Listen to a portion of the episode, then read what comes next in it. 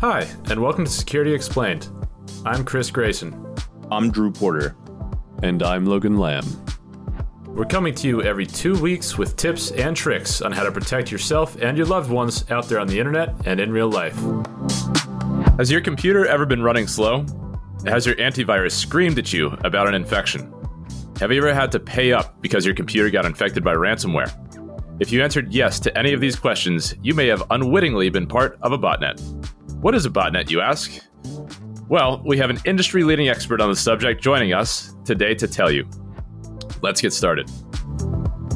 So first off, Yacin, thank you so much for joining us. Uh, we have my our good friend Yacin Nadji, uh, who I met at Georgia Tech when I was a grad student, and he got a PhD from there, focused on understanding botnet infrastructure and using that understanding to inform botnet takedowns. And so I, I find that super interesting. And I think as we talk a bit more about what botnets actually are and what they do and how hard they are to take down, uh, you'll probably think so too. And I, I, see there's a note here that he added that he's also a P chill dude. so Yacin, thank you. Uh, yeah, thanks for joining us, man. It's good good to have you here. Well, thanks for having me. Uh, been uh, listening to the podcast and enjoying it, and I'm glad I can contribute in a small way. Awesome. So yeah, we're going to be talking about botnets today, and you know, it's it's a pretty common topic to be bringing up within the realm of uh, within the security realm, right? We talk about them kind of like all the time, but I feel like it's a term that is probably not all that commonly understood outside of security. So, can you take a few minutes and tell us what exactly is a botnet? Yeah. Um, so basically, when your computer becomes infected with malware, oftentimes it joins what we've been talking about as, as a botnet, which basically means it's a collection of these infected hosts where one individual, usually referred to as the bot master or the bot herder, can issue commands to the infected hosts. Um, as a common example, a lot of them are used to send spam.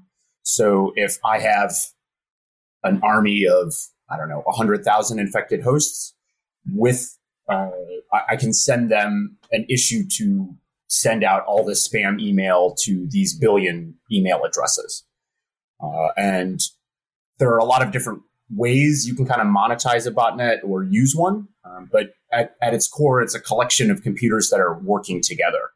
Um, you can kind of even think of this as like, you know, SETI at home or protein folding, these kind of things.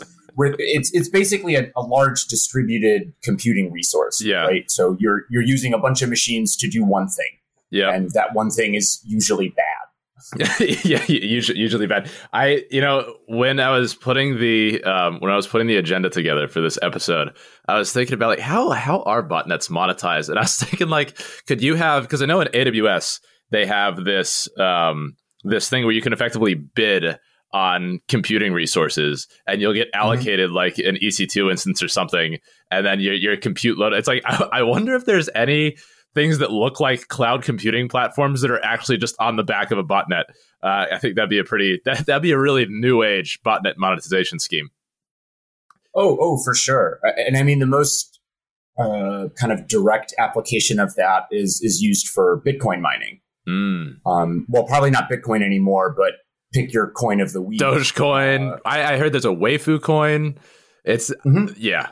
No, no, and several of these are are botnets are employed to to do this. Uh, I think it's, I don't know how much money they're actually making, but going back to that distributed computing resource, yeah, 100% um, can be used for that kind of thing. Yeah, I mentioned that, you know, kind of in the intro, if your computer's ever been running slow or antivirus has ever been screaming at you about an infection, that you might have been part of a botnet. Um, can you tell us a little bit about how these how these kind of clusters of computing power are actually formed? So in the early days, a lot of them were done through basically a worm capability, um, which means there was some vulnerability in the system that you were running, be it uh, like an actual vulnerability where I can send bad internet traffic at you and force you to run my code, you know, or, a remote code execution. Those have been slowly patched over the years, so it's a lot harder for that to happen. So now it's really whatever the attacker can manage to convince you to do.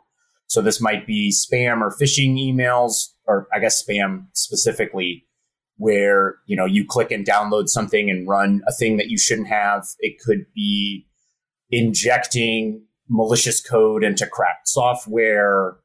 Uh, it could be plugging in a thumb drive that you found on the ground. Um, there, you know, really whatever way an attacker can take advantage of, of getting some code to run on your machine, uh, they'll take advantage of it for the for a botnet. And and do you have any sense for you know, there's all sorts of malware out there, right? There's like ransomware. There's you know, mm-hmm. well, there's there's malware that can do all sorts of different stuff. If I do get infected, am I always going to be in a botnet, or is this just kind of like a niche thing when it comes to the malware that's that's running around on the internet? Um, it depends how broadly you define botnet. Um, so, in a broad definition of some sort of collection of infected machines that are given instructions, I'd say most of the time that you're infected, you're part of a botnet. I mean, the reason is because in order to successfully monetize it, the owner of the infection needs a reliable way to communicate with the hosts to perform that action. So, um, and then on top of it, a lot of infections don't necessarily do just one thing. So you may have a botnet that sole purpose is to sell infections to other people. So let's say I have a really great exploit. I'm able to infect a bunch of machines. I have a botnet now but I can actually sell these infected hosts to other malicious actors so they can do whatever they want with it and I make a pretty penny only doing that. And this is technically a botnet still, right? Because there's a way of, of you know, I'm basically saying uh, all of my infected hosts download the payload that, uh, you know, whatever person X has paid me for to get an infection in the United States or in South Africa or wherever. Um, so the, the, market's pretty sophisticated for this. And because of that, the communication mechanisms themselves tend to be pretty either robust or at least exist. And, and that's kind of like the main thing that turns something into a botnet versus not. That, that sounds to me like you're effectively a, an illicit computing pool landlord when you're a botnet operator. It's like, oh, I have all these empty apartments. Would you like to live in them?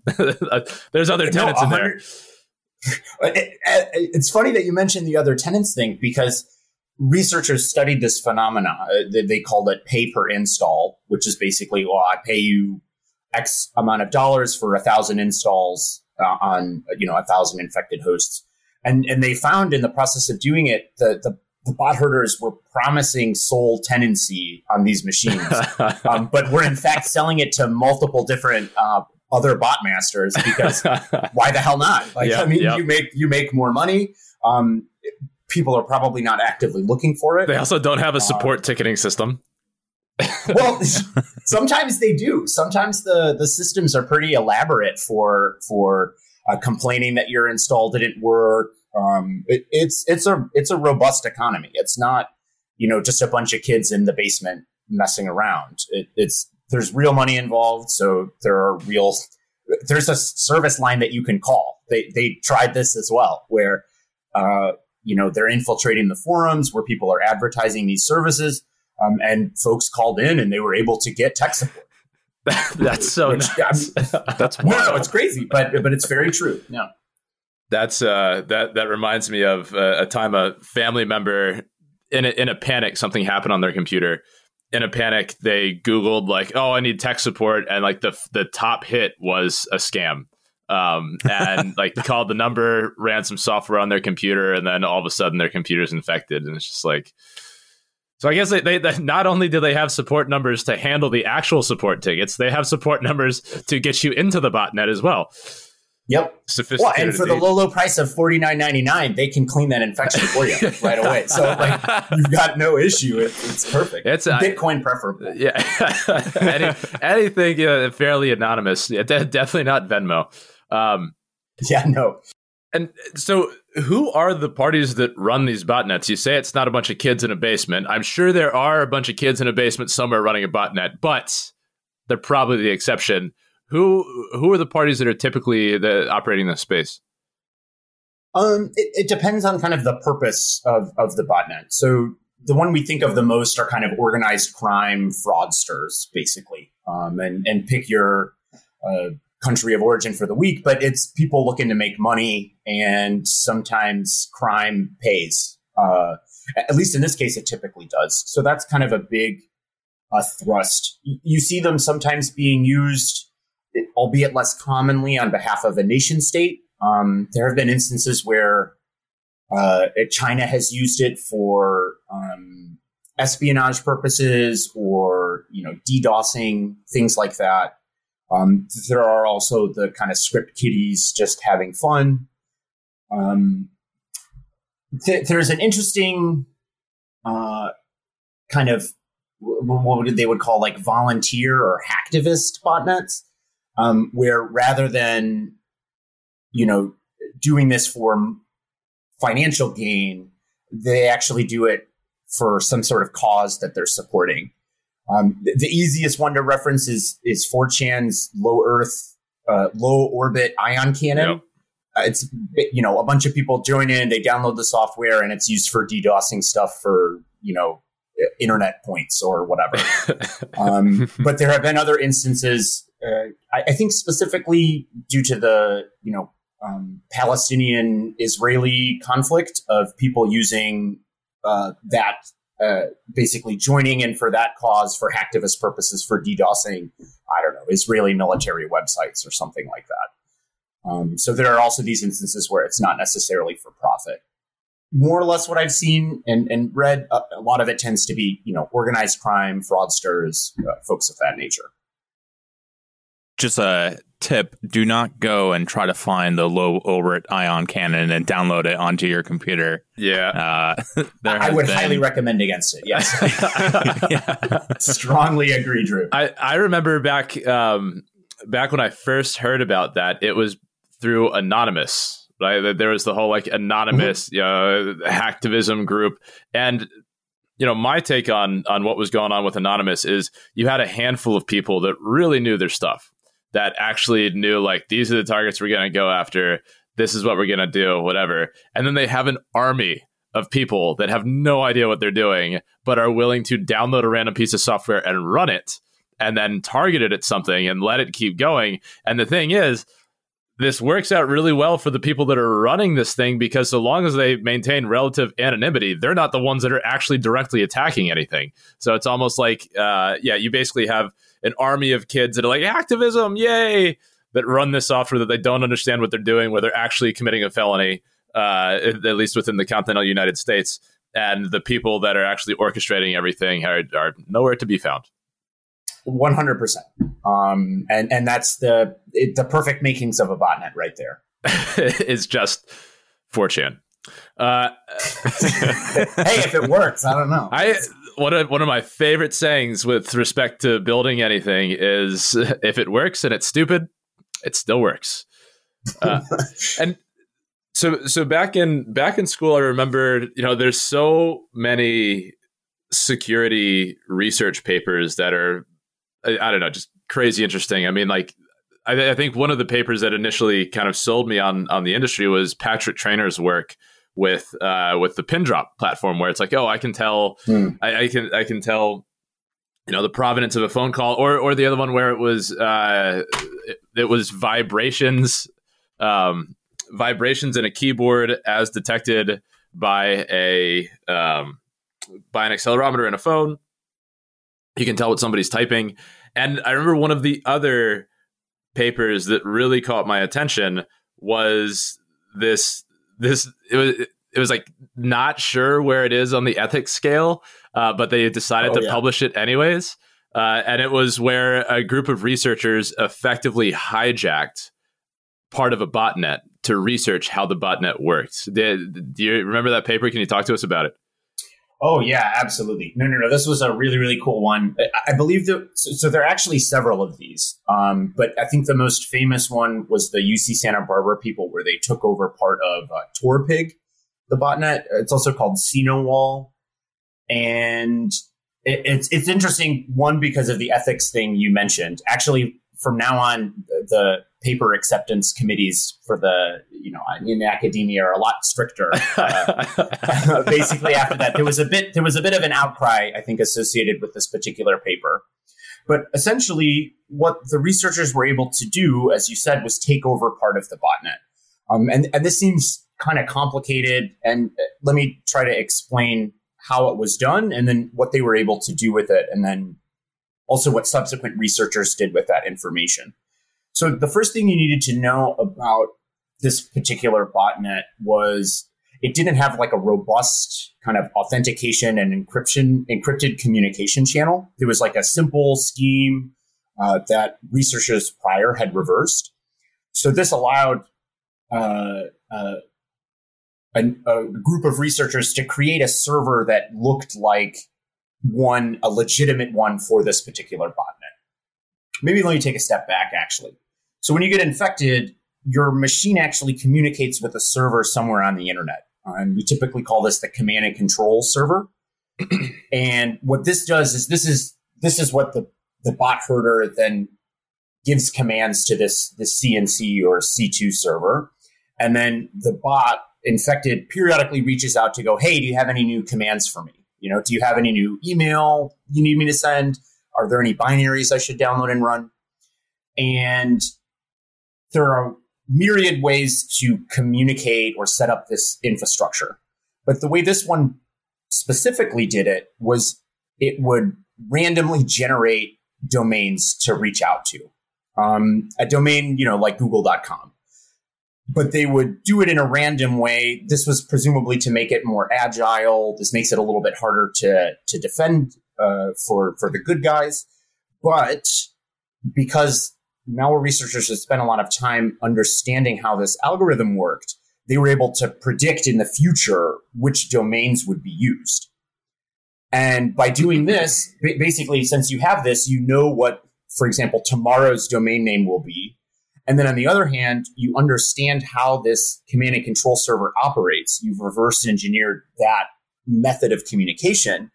All you need to do is register the right domain names and set up servers that are pointed to by those domain names that respond with the correct commands that the malware expects, and it will happily continue to operate as normal. So what the attackers or what the researchers did um, was was do precisely this. They pre-registered several domains for a couple of weeks, uh, set up these fake command and control servers, and just waited and listened. Torpig was interesting in that it um, once it had a successful connection, it started doing its malicious purpose, which in this case was stealing uh, sensitive information. So you can think of this: this is uh, you know logins to PayPal, logins to your bank account. Uh, it would scan your hard drive to look for credit cards and would send the credit card information. So, so the moment it connects to this fake server and it gets the thumbs up, everything's okay. It just starts dumping all the information it has uh, that it's harvested from this computer and from these hapless users um, onto the server. Now, the researchers did some good stuff in encrypting the data and immediately pulling it off so the bot master was unlikely to be able to, to get it.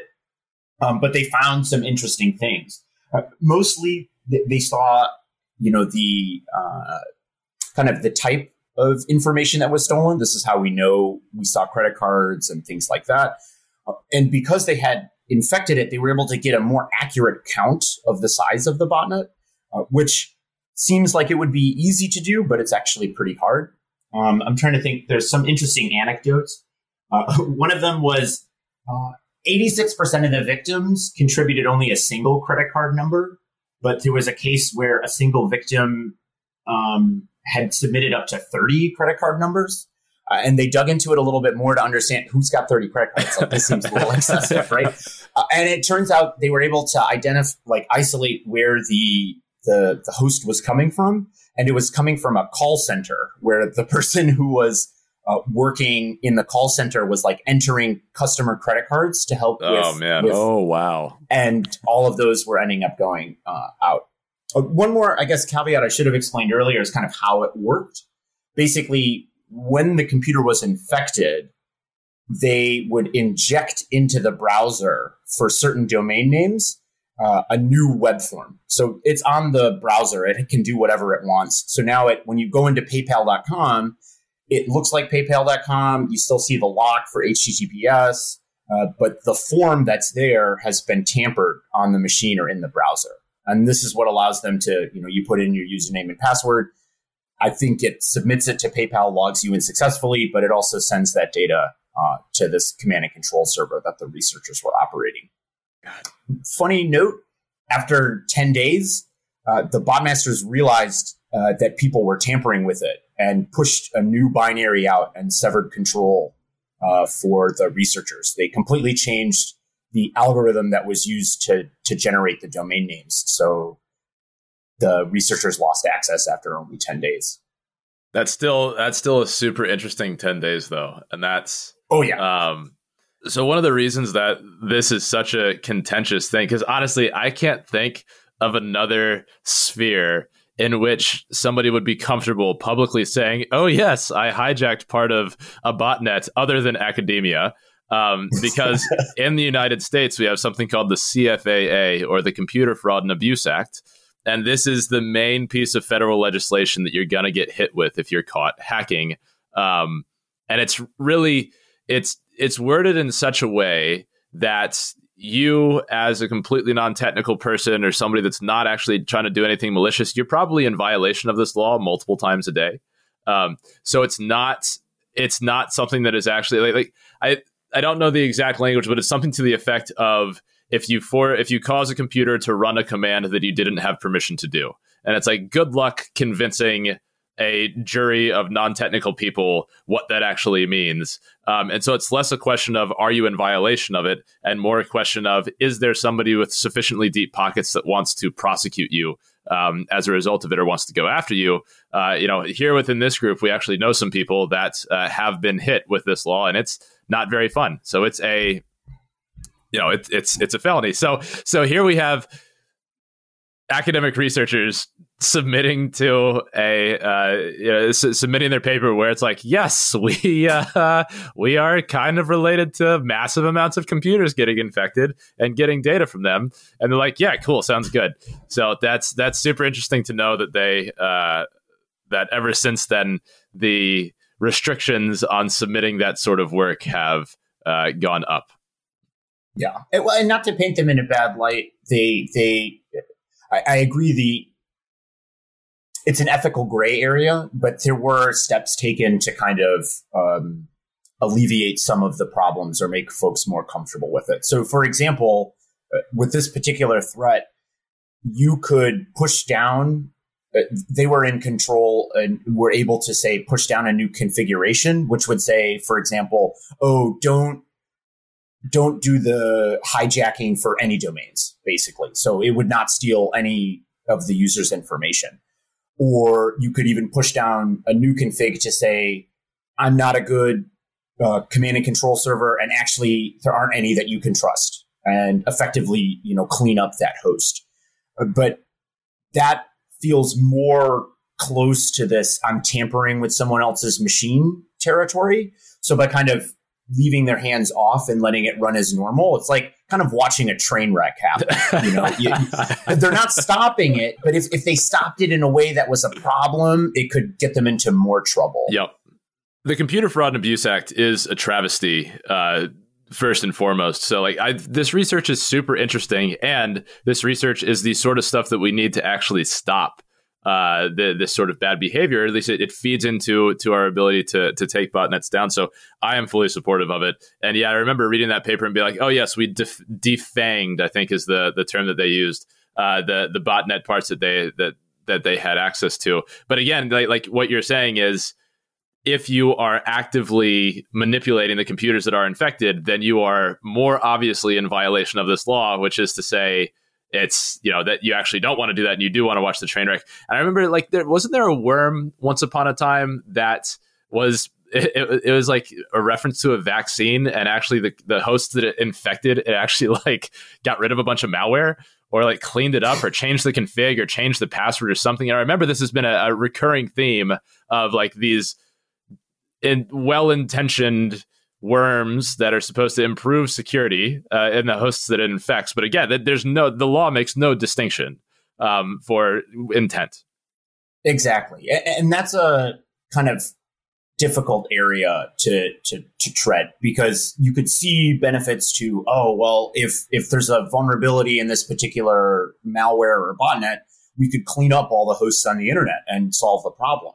But the, the example I see a lot in academic papers, at least, is well, what if the machine that's running that malware is a ventilator in a hospital yeah, right. and yeah. by cleaning it up you corrupt the memory on it and someone dies you know so they kind of have this i don't know elaborate example but but that's the kind of fear here whereas well what if the machine that i'm tampering with is critical infrastructure mm-hmm. and you know if i'm pushing out some update to a botnet to to to clean it I'm not running continuous integration on this. I haven't tested this on all the different kinds of operating systems and flavors. So, so unintended effects could very well happen. Yep. So the fear there is like, well, I don't want to destroy some hospital or power center or, you know, something along those lines.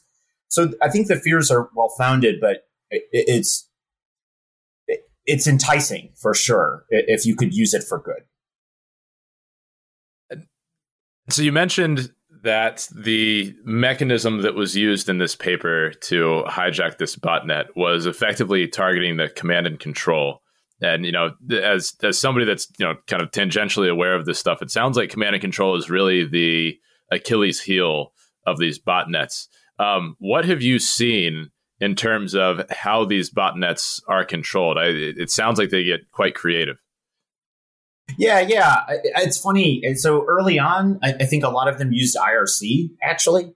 Uh, people, the hackers themselves are chilling in IRC channels. So uh, I guess maybe a quick explanatory. This is like Slack before Slack existed, more or less. Like the best way to old school kind Slack. of summarize it. Old school Slack, yeah. And it was kind of favored by hacker community, programmers, things like that, people like that.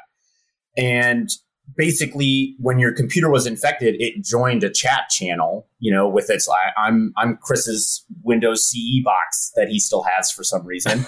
And then it's just listening on the chat channel for the bot herder to mention what action to perform. You know oh send a bunch of traffic uh, to drew's website so we can ddos it. Ha ha ha ha. You know things like that. Um, that fell out of favor pretty quickly because it's really easy to identify IRC traffic. um, it's running on a weird port. Um, unless they had SSL set up, it was running in the clear. Most of them were running in the clear, and and early papers will talk about the kind of uh, command structure that these bots would use. And that for a long time, from what I understand early on, if if you saw IRC traffic, you didn't know what it was on your network, you were almost certainly infected. So that fell out of favor. And then kind of the next step was really just using HTTP. Um, and there's a lot of good reasons for it. Uh, the main one is it's there's a lot of HTTP traffic on a network. So if you're trying to find weird stuff, the you're not going to look at HTTP and go, ah, something's strange here, like you would for IRC. Um, and then it's also almost never blocked in a network, right? Corporate networks might block IRC ports or ports for popular video games or things like that, but no one's blocking port 80 or port 443. That's just not going to happen, um, at least for uh, on the requesting end. And then on top of that, they started doing some interesting things to to become more agile. As you said, it's the Achilles heel. If, if you eliminate all the command and control servers, the botmaster can no longer, you know, make money off the botnet or or update it more or less.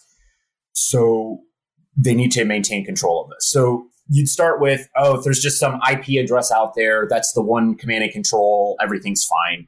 It's hard coded in the malware to reach out to this particular website. Obviously, that has these problems, single point of failure, right? So now we have multiple IPs uh, and also hard code them into the malware. Then we kind of start using domain names to make things a little bit more reliable. You have a point of indirection here. So if I have 100 hard coded domain names, if the ISP that's that's running my command and control server realizes I'm a command and control server uh, and they take me down, I just point my domain somewhere else and I don't have that issue. Then the domain registrars start to get uh, kind of wind of this, and now you can complain to a different organization to say, "Oh, this domain name itself is bad." That gets removed. So this is when they started to do this um, domain name generation algorithm or DGA approach, where I synchronize in all my infections, usually by something like time, where on this day, I'm going to generate a set of random looking domains. Now, they'll be the same as long as they have what's called the seed. So this is like the, the, the thing that initiates a, a random ish process that runs on your computer. And what this ensures is that all the hosts generate the same set of domains every day. And the reason this is nice is the attackers don't have to register all of those domains. They're pretty cheap and they change every day. So if you disable or add to your block list the domains you saw today, they won't be the same domains you see tomorrow. And the attackers are able to get a lot of agility out of this. And the kind of, and that's probably one of the more popular schemes right now. Um, th- there's some nice benefits for defenders that I'll get into. Um, but that's kind of the rough idea there with the HTTP DGA kind of setup. Um, and then there are known peer to peer botnets that sometimes rely on existing peer to peer networks, like um, Gnutella is one of them. I don't remember the names of all of these, but or they have their own peer to peer overlay network that they build. Uh, these ones are notoriously difficult to take down for obvious reasons. I mean, it works in a peer to peer fashion and you start having to do crazy attacks like well you have to join the botnet but then have enough machines to cover you know over 51% of it and then you can start mounting some clever attacks. Uh, but a bigger problem with them is is they tend to be noisy. You know they're they're sending stuff to a lot of different ip addresses all at once uh, and they aren't using more standard protocols like http and dns so they might look strange on a on a network, particularly one that's heavily locked down. You that traffic would stick out like a sore thumb if, if for a for a kind of sophisticated uh, networking group or security group. So things kind of shifted more towards this like HTTP DNS approach. That, Sorry, lots of acronyms there. That, that's that. I you know, getting into security, I think one of the things that I initially struggled with is it's alphabet soup all the way down. It's just acronyms on acronyms on acronyms. Um, yeah. But I, I, had my own research project once upon a time where I uh, basically scraped all of a popular paste hosting site. So basically, it's just a website that you can go to and you can take some text, you can drop it into it, press a button, and it saves it to the website, and then you can send a link to somebody else, and then you get the uh, you get the content of that that post. Um, it's it's effectively meant for just like copy pasting to other people. But I'll tell tell you what, that functionality is exactly what you need when you're controlling a botnet. Is like I'm going to post a message here and then have everybody else consume it um, so as I scraped all of the all of the posts on this website, it was like there is clearly command and control like data on a bunch of these posts. So yeah, it, it if you're wanting to if you're wanting to disguise yourself, uh, staying in HTTP seems like a pretty it's and like HTTPS as well. You have Let's Encrypt, so you can encrypt your traffic. Yep and it's gonna be it, it, it's just gonna be a real mess to to try and try and dig in and and, and find that. Um, yep. It's good to bring up the Pastebin. Uh, I had neglected to mention that, and, and, there are other ones. I think there was at least one popular botnet that used uh, Twitter accounts and Twitter posts, um, and some that would even just use whatever the most popular, you know, Twitter keyword was of the day, they would use that to seed some other random, pseudo random algorithm down the road. Um, the, the, tricky thing with those is you're really putting all your eggs in one basket. If if Pastebin decides all of a sudden to like get re- down really hard on obvious command and control abuses, uh, you know your botnet's gone. Um, so, and that's kind of the next another stage in this the evolution that you've seen is is they don't rely on one mechanism uh, to to kind of keep the command and control servers online. They have several that they will rely on. So uh, Zeus, I know, is a popular one that has kind of run the gamut of the approaches. and will fall back to, you know, there's a peer to peer variant that falls back to using domain names in HTTP if it's unable to find clients. Uh, there's a version, I think, that does it the other way around. Uh, and I had seen several uh, DGA enabled malware that if it's unable to reach those particular hosts because the researchers have taken them over, like our friends at Santa Barbara did, it, it relies on some hard coded uh, servers that they were more confident and able to trust to, to reach out. So for the botmaster, the goal is really to never lose uh, control of the the bots themselves, and that's that's kind of the main way to do it. And and one thing that kind of I hadn't thought about much before, but in in this discussion is is coming up in my in my mind is that it sounds like these are effectively kind of like flocks that these botmasters are kind of grooming, right? So it's like it might be that they lose some over time, but as long as their attrition rate is lower than their growth rate, then they just continue to accrue more and more hosts. I mean, is it is it is it typically the case that there's some malicious actor that just gets a massive botnet and they operate it for a bit and then it just gets completely shut down and then they have zero zero bots or is it just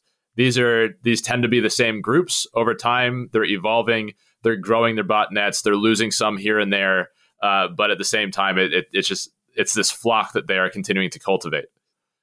Gotcha. So uh, they definitely are, you know, protective, um, much like a flock, as, as you kind of used in your analogy here, where they're wanting to grow it. Typically, growth means more money for them, and they can provide more services.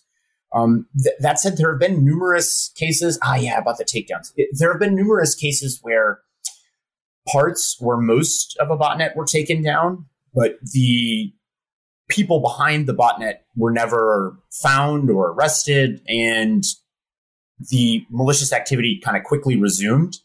But this was early on. There was a known uh, internet service provider uh, that really just you know ignored abuse complaints, kind of did whatever. And there was a very large spam botnet. I forget the name off the top of my head. Um, that ran their op- uh, operations primarily out of this ISP. And the internet community actually got people to de-peer with the ISP. This is basically kicking the I, the ISP off the internet, more or less. Um, and we, you could see spam levels like plummeted like 85%, like in the world. At the time, it was one of the largest or the largest spam botnet. But in a matter of weeks, they were back sending spam email. So, and this is kind of one of the trends I've seen where it's like it's useful to disable a botnet and and a lot of folks spend time trying to hampering their growth or bringing attention to them to make the the operators a little bit afraid. But unless the perpetrators are arrested at the end, they still have all their infrastructure, they still have all their code. So it's it's pretty it's relatively easy to restart operations than it would be to start from scratch. You know, they still have some of the the the hard work that they built on uh, to to resume operations. That said, there have been other instances where after a shutdown, you know, I think the uh, operators are maybe a bit afraid of legal action or getting arrested and kind of you know cool things off. A pretty famous example actually is a Conficker, which was at the time the largest botnet. Everybody was freaking out. It was it was I don't know, ten to fifteen million estimated infected hosts at the time, and, and that's enough that they could take out sizable chunks of core backbone internet infrastructure at the time. And there was so much attention drawn to it that Conficker really didn't do a whole lot of malicious activity. But you got to imagine, I mean, if this is, it, it, spread like a worm, so it might have spread faster than the authors intended. And it's possible that they were just afraid of the publicity because it it I mean it was the first example of this working group uh, mentality where academia, industry, and government kind of all joined forces to try to manage and take down a threat of this size. So I think they panicked and didn't really do a whole lot with it afterwards. Uh, it's unclear to me if if taking down the botnet is is sufficient enough to to kind of solve the problem because if the know-how and the code and tools are still out there, it's pretty easy for them to spin up a new one. And that's that's an interesting thing to me because in in my perception, I mean, I, I know one of the one of the botnets that we're going to talk about here in a minute. Um, it's like it was gained, I think, via like the Eternal Blue exploit, if I'm remembering the the name of that mm. exploit correctly, where it's like a vulnerability mm. in Windows SMB where completely unauthenticated you have remote code execution. And I remember this was a this was a huge deal, and they very quickly pushed out a patch. And uh, I remember I was doing pen testing at the time, and it was like after the patch was pushed out, it was really hard to find hosts that were still vulnerable to it. At least at like these big, big enterprises where they're they're taking it seriously. So, so you know, one of the open questions in my mind is is it really that these botnets are using such unsophisticated attacks that it's like well it's it's a 20 year old machine that's running services that never get updated we're just going to infect it again or like is there you know there there are these uh, points in time where there's an opportunity to say ooh the whole world is vulnerable to this right now. First the early bird gets the worm. Whoever scans everything and pops the exploit is going to get everything and that window is going to be closed soon. Um, do you have any sense for when these botnets are growing, is it fancy stuff where they're growing by big amounts, or is it just the like, I'm going to send this spam saying that I'm a Nigerian prince and then I need you to run this software, and it's just going to work because humans? um, yeah, interesting question. It, it there's always going to be low hanging fruit that just kind of relies on old exploits or even patched ones and just kind of hope it works. But it's important to note that that um, can still be fairly successful, especially if you're dealing with like unlicensed software that's no longer having updates available. I, I mean, this is one of the reasons Microsoft supported Windows XP for so long, and then also started pushing updates to pirated versions of their operating system because it was like a problem to the general health of the internet. Um, if, if, if these things don't update and they're still vulnerable to this, you could still amass a reasonable botnet army um, with, with relative ease. And, and, I think it's just kind of a mixture of things. I, I really wish I knew there was a, a good breakdown for, you know, common infection vectors for this. But I mean, even the, the a more recent example, Mirai. I don't know if we're going to talk about that, but a little spoiler: it, it does it by brute forcing passwords because there are default passwords on devices, you know. And this is in 2016, so there's always going to be some low hanging fruit for people to take advantage of, or it seems like that at least. I, I don't see any signs of it stopping. And if that can get you a botnet that has 100,000, 500,000, a million infected hosts, why the hell not? Like it's going to work, you know? All right, so I want to take a few minutes to talk about uh, what was, you know, really one of the heavy focuses of your research, which is okay. So these things seem awfully ungainly. They the people operating them are clever. They've continued to evolve. They're finding ways to have resilient command and control. So, how do you actually take them down? Yeah, um, and and this is tricky. I, I sometimes I tell people the um, the answer that my dissertation found was it's usually a bad idea to try to do a takedown, um, and it's particularly bad if you don't have a good idea and good evidence of who's behind it. Because I think the main thing that I took away from from the research that I did and the studies of botnet takedowns that that um, were done by the community is taking it down is like a very temporary victory, um, and it's very hard to do perfectly. Because basically, you need to understand fully the behavior of all of the possible variants that this particular botnet has. So if I take down its command and control infrastructure that I know about today, does that mean it's not going to use different ones that I didn't know about tomorrow? Uh, and this was kind of a central piece of what my like kind of measurement, the measurement piece of my work did was we'll run the malware, remove or basically pretend, make it think rather that the normal command and control infrastructure that it would use is down and then see what it does. Does it do something different? Does this elicit new information that you didn't know about before that you need to factor in? Because the, the takedown needs to be very complete. very holistic. Because if you leave even one uh, command and control server around, the bot master is probably going to notice that something's going wrong when they stop getting those uh, those PayPal uh, account information and checks in the mail, and they're going to push an update immediately to address the issue. Um, and, and oftentimes this isn't one person. There's probably like a team behind it, particularly for the ones that are more expensive. So you have people more or less on call. You know, I'm sure they're using PagerDuty or something, and they see that something goes wrong, and they're going to remediate it right away. But even if you successfully take down the botnet, um, you clean up all the hosts, which is good, but you still face the issue of the people behind it are still around and they still have their code and they still have kind of the technical know-how for setting one of these up and what's to stop them from doing it again? They basically lost a revenue stream for a little bit of time but all the capital is still there. They just reinvest it make a new botnet and start making more money.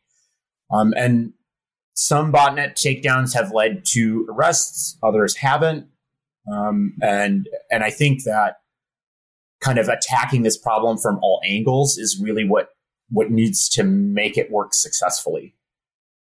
So so what is the proper response then? If it's not just taking the botnet down, what uh is this a problem that we can actually solve? And if so, to what extent? Ooh, man, yeah, that's a tough one. Um, I'd like to add one more thing about the takedown is they're difficult to do without collateral damage as well.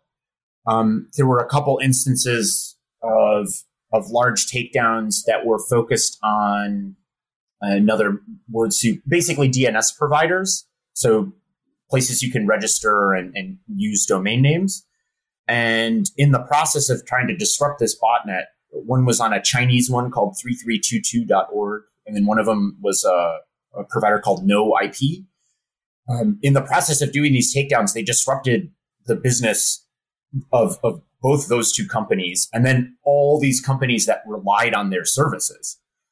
And in the second case, in the no IP case, since it was more kind of centered on the, the Western world, uh, people freaked out. I mean, they were unable to like, and you could quantify this in, in monetary terms of because of the way you did this takedown, these companies lost X million dollars.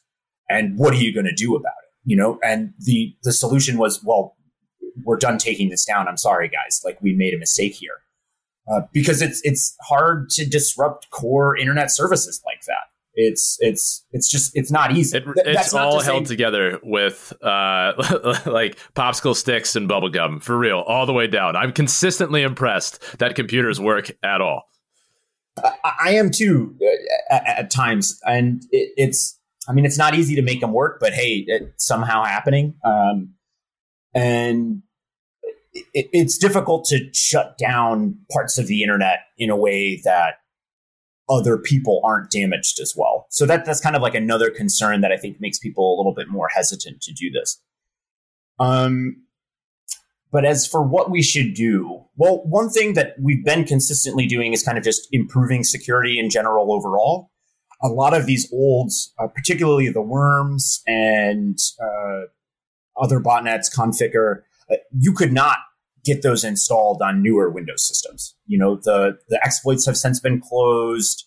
Um, the the systems themselves are more robust, and and I think that's like one way of improving it. Um, I think the takedowns can be effective. I think it depends a little bit on the class of botnet, like how the command and control structure is used. Um, the DGA ones are a good example where if if you fully understand how the malware generates the domains, you can basically go to the registrar and say, "Don't let anyone ever register these domains." And now the botnet is done you know? Um, the problem is you have to do that in a in a pretty you have to do that holistically. You have to do that across the board because any one crumb that you leave is probably enough for them to completely regain control so it requires a lot of collaboration to do well um, and timing is, is also very important again, going back to my point, I think it's probably better to leave them running if you can use that as a means to gather information on the, the operators themselves. Mm-hmm. Because I think without fear of monetary loss or the loss of freedom, there's very little reason to not lay low for a couple of months and go ahead and do it again. Yeah, and that's I think the um, the strongest protection against not getting thrown in jail for doing illegal stuff on the internet is going to be I'm in a country that doesn't like to extradite to a country that wants to throw me in jail. Like that is it's not that you're not going to it's not that they're not going to know who you are. It's not that they're going to be able to dig in and figure out like oh you're coming from this country abortion or whatever. It's like oh we don't have a treaty that allows us to extradite people from that country or that country is just straight up malicious most of the time. And it's it's interesting the the additional insight I've gotten into uh, how kind of the global network works of like traffic from these particular countries. It, when you see it, there's a pretty high probability that it's not friendly. Um, so so yeah, the you know because I, I, I hear lots about botnet operators coming out of like Eastern Europe or Russia or China or North Korea or these different places where it's like doesn't matter if you know who they are. They're those people aren't flying over here. Um, so so even when you know who the operators are, there's the additional problem of well, if those operators aren't within reach of the uh, you know legislative system that you have, then you're kind of out of luck. Certainly, um, and there have been some minor cases where while they're vacationing in uh, Malta or or Ibiza, they catch them on the way. You know, um, there have been at least a couple of cases of that happening. Uh, but but I agree that, that the shielding of of you know um, another country maybe more okay with it is is certainly a problem. Yeah. And you can go with the whack a mole approach of knocking down the botnets, and it, it, I don't mean to say there's no benefit there's clearly benefit, at least to individuals that are infected, right? Like if you get a new credit card, guess what? They're not going to steal this one. Like that's pretty nice, right? um, and after the botnet's been taken down, usually people can do interesting stuff after the fact. I, I mean, again, going to this case, if if the command and control server is down and now the good guys are in control of the command and control server, you can see where all the infections are. Mm-hmm. So now you can go, hey, Comcast, Verizon, AT&T, all of these hosts are infected. I don't know exactly what they're going to do with that information, but like, oh, could... cool, throws it in trash. yeah, it, no, no, no, but but organizations, companies might be interested yeah. in this. Certainly, more secure networks, national labs, things like that, they would want to know this. So you can kind of then go through the process of cleaning things up. Um, and and if you've if a machine has one piece of malware on it, it, it's often the case that it has more than one piece of malware on it. So in the event that one botnet is taken down, it may lead you to the discovery of, of one or more uh, uh on, on sets of machines. So there are benefits but it's one of those things where it's like if they're very costly to do and the operators are going to start doing it again in two weeks, should we invest our resources elsewhere? Mm. And the the answer is maybe, you know, but but I can see some benefits to it.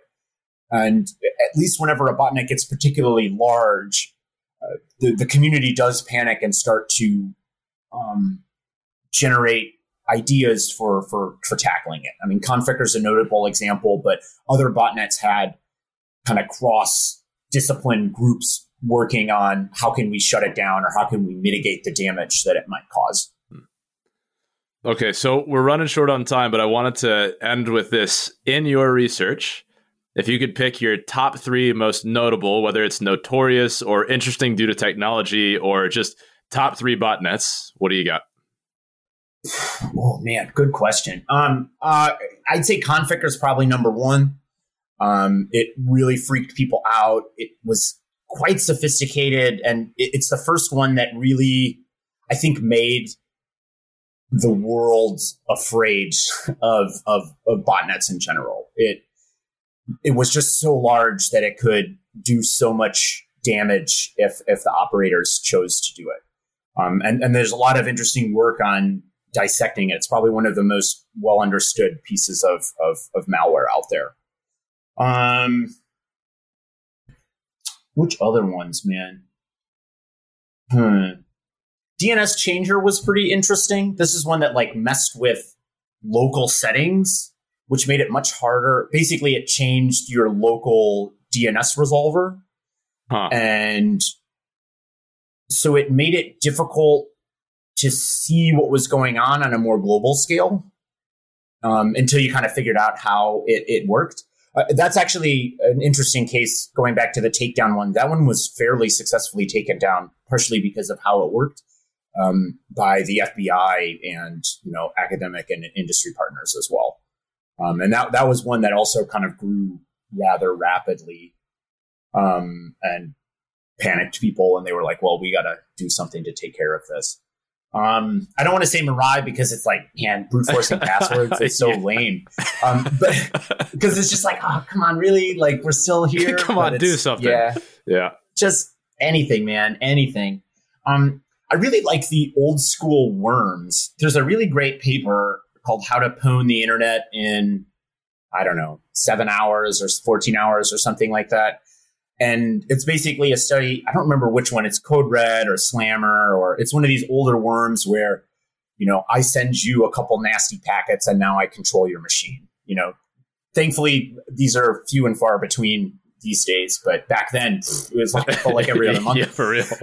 and um and this just the speed with which it grew was Exponential curve. Yep. you know? Hmm just like just straight up baby. Like Yep. it was just right away. Um and and i think that and maybe the older morris worm as well are what caused people to start being like i don't, I don't know. Maybe we got to worry about this security thing. Like this is this is looking like it could be bad. And you know those are nice stories to see. And then it also makes me feel a little optimistic for the future to be honest. I mean Mirai aside a, lot of stuff has improved where you know you can't own every machine on the internet in 24 hours you know it's much much much much harder to do that and that makes me sleep better at night knowing that we've we've come forward you know we're- yeah, it's we're a small amount. So- yeah.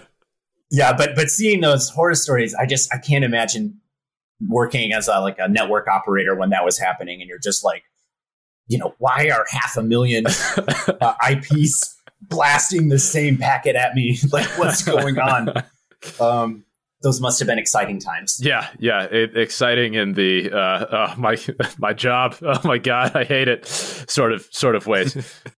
the three takeaways for today's show are one. Botnets are large swarms of infected computers, whether they be laptops, desktops, phones, or IoT devices. Two, taking down botnets is hard and is not always the best approach. And three, the command and control channel for a botnet is often its biggest vulnerability and can be attacked to shut the botnet down. A huge thank you to Yacin Nadji for joining us and sharing his expertise. With this information in hand, the next time you see a news article about a massive DDoS attack, you'll have a better idea of just who might be behind that attack and how they can be stopped.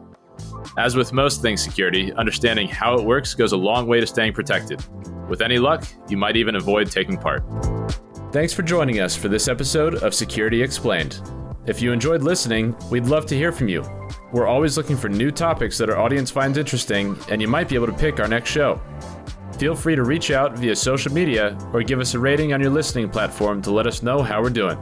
You can find us on the web at securityexplained.fm or on Twitter at SecExplained.